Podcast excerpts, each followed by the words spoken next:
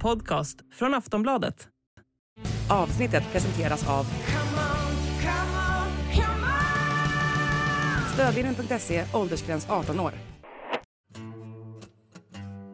Det är bekräftat. Malmö FF säljer Hugo Larsson för en rekordsumma och nu väntar Tyskland och Eintracht Frankfurt för det 18-åriga stjärnskottet.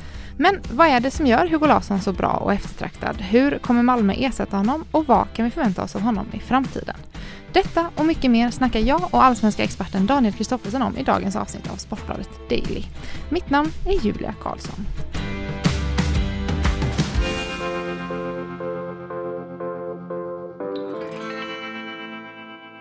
Ja, Daniel Kristoffersson, vi ska snacka lite om Hugo Larsson idag. Det är alltså så att han säljs för en rekordsumma från MFF till Eintracht Frankfurt. Eh, du kan väl berätta lite, hur bra är han egentligen? Nej men han är ju eh, grym såklart och en av de främsta talangerna som har kommit fram nu på, på senare tid och just eh, att han är en, spelar så moget och klokt och är en liksom sittande defensiv mittfältare, eh, 18 år och eh, ja, men har ju egenskaper i eh, form av spelförståelse, fysik och liksom just det mentala som jag tror är ganska unikt inom eh, liksom svensk fotboll eh, just på, på hans position och hur han har slagit igenom. Eh, det jag slås av är dels den mentala styrkan och dels eh, liksom ja, spelförståelsen och fysiken och att han liksom har trots att han är väldigt ung, eh, tagit en plats i ett stjärnspäckat Malmö och varit så given så att eh, eh ja, Jan Andersson ska ta ut landslaget här på, på onsdag och just på det defensiva mittfältet så har vi haft problem så att eh, det kanske inte vore en dum idé att ta med Hugo Larsson där eh, som kanske fjärde man för att se och lära för jag tror att han kommer vara med i landslaget, eh, en startspelare ganska snart och en given eh, nyckelspelare framöver här så att det vore bra att ta med honom nu så han får, eh, får lite erfarenhet av eh, landslagsspel. Det är det som du eh, nämner i hans spelstil som gör honom så eftertraktad då? Ja, precis. Och det har ju varit så rätt länge nu i allsvenskan att många av de här större klubbarna i Europa tittar åt allsvenskan eh, för att fynda. Det har ju varit några, tidigare var det ju Yasin Ayari som gick till Brighton här också eh, som eh, klubbarna försöker fynda. Det har varit eh, fler tillbaka, men Alexander Isak är väl den eh, kanske det största exemplet 2017 då när han gick för 87,5 eller 90 miljoner eller vad det var då. Eh, och det har ju liksom gått eh, inflation i det där också att ehm, de större klubbarna försöker fynda eh, snabbt innan spelarna egentligen har fått sitt absoluta genombrott. Det kan man ju ändå säga att Hugo Larsson har fått, men han har liksom inte varit ordinarie i Malmös A-lag så länge, men man ser ändå att eh, potentialen i honom och och komma till Eintracht Frankfurt känns ju som ett väldigt bra steg. Han hade ju intresse på sig, dels från Bournemouth i Premier League och dels från eh, en stor klubb som Atletico Madrid som var till och med eh, villiga att betala eh, 15 miljoner euro som jag fattar det som. Eh, men där sa ju Eh, eller Hugo Larsson själv nej för det steget till La Liga och Atletico Madrid. Där hade inte han fått spe, stor, stor chans att spela kommande eller den här säsongen som börjar nu då, eller nästa säsong får man säga att det är, eh, som börjar i höst. Eh, och där är i Bundesliga och Frankfurt kanske en lite mindre klubb än även en tysk storklubb. De är Europa League-mästare, eh, regerande Europa League-mästare och eh, där har man större chans att spela. Så det känns som ett klokt val också att inte ta det här för stora steget för tidigt.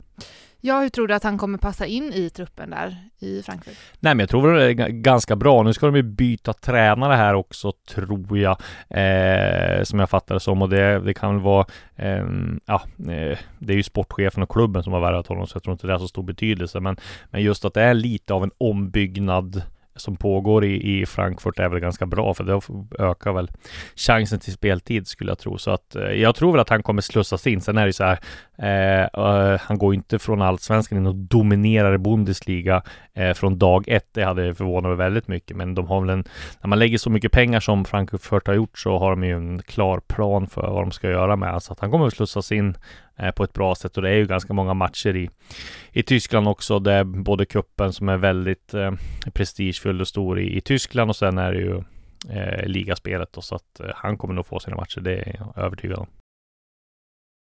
Det låter ju på dig som du tycker att det var ett klokt beslut, men jag måste ändå ställa frågan, tycker du att det var liksom det bästa beslutet? Hade du, är det liksom? Ja, men alltså när jag, när vi, för vi skrev ju för, eh, för, i vintras här också om Bournemouth i Premier League och då var det ju 100 miljoner som de hade bjudit dem, men där tackade han nej själv för. Där var det ju dels att han skulle bli utlånad första året till Lorient och dels sen kanske när de drogs ur skulle lånas, ur ett, ett, lånas ut ett år till Malmö. Det kändes ju som en ganska bra deal, men jag tror att grejen där var ju att eh, han var rädd för att Bournemouth skulle åka ur, att det var lite konstiga eh, ja, men upplägg på det hela. Så att, nej, det är klart att, att eh, av de lag som fanns så tror jag väl Frankfurt var, var liksom det absolut eh, bästa. De har ju en eh, tradition av att och, och liksom i Bundesliga i, i, Tyskland har de en tradition av att kunna slussa unga spelare och sälja dem för väldigt mycket större belopp.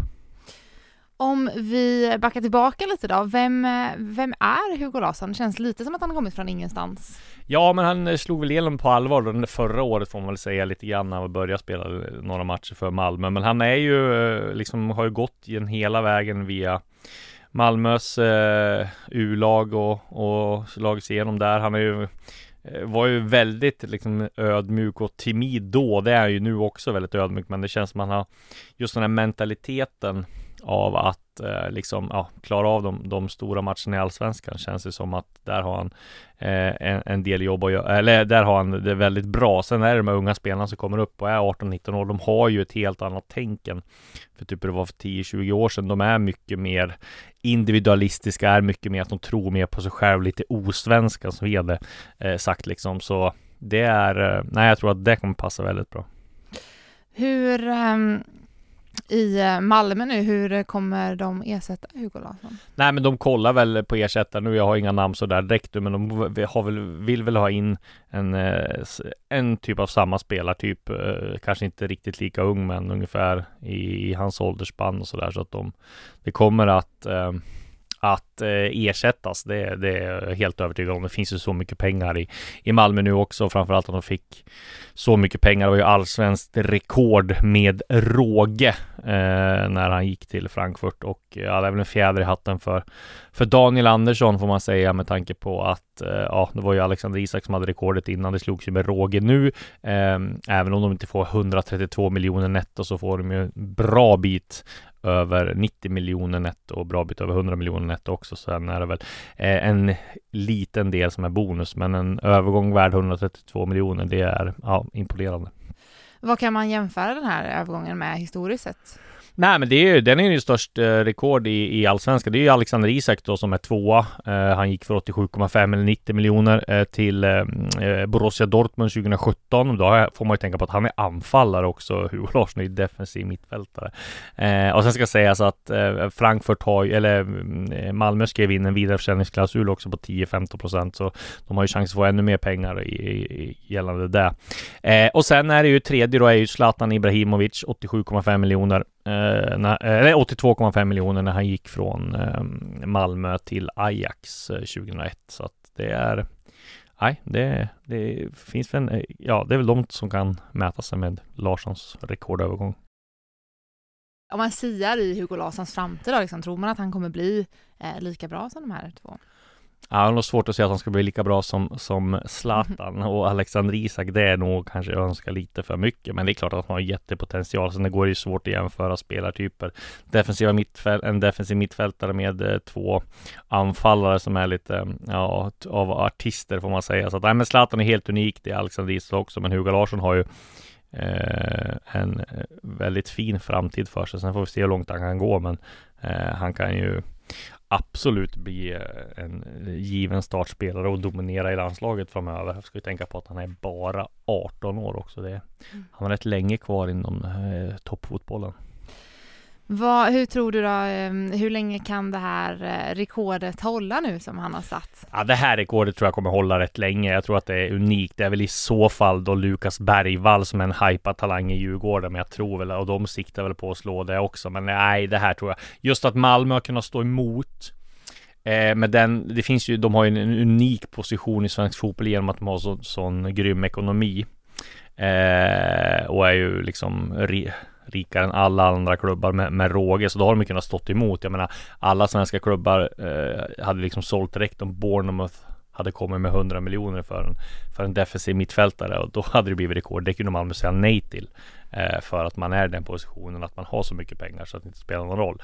Men eh, när de kom nu och då var rätt för Hugo också då, då eh, nu var det i och för sig Hugo Larsson som sa nej till de där 100 miljonerna, men menar bara på att om de hade varit helt desperata där eh, så hade ju Malmö pushat på ännu mer för, för en övergång till Bournemouth där i vintras. Men nu visste man att han, Hugo Larsson är så pass bra och vi är inte desperat behov av pengar, så därför kan vi vänta till sommaren när det är rätt för alla parter liksom. Så att eh, det är klart att jag tror att det kommer stå så rätt länge.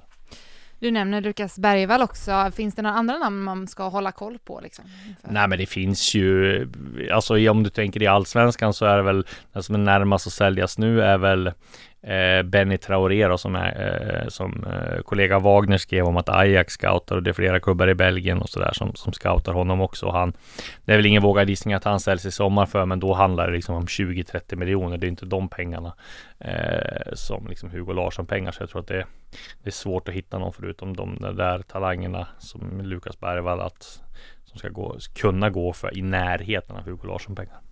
Ja, vi får se hur det går för Hugo Larsson i Frankfurt. Tack till mm. dig Daniel Kristoffersson för att du ville vara med i Dagens Daily. Tack. Du har lyssnat på en podcast från Aftonbladet. Ansvarig utgivare är Lena K Samuelsson.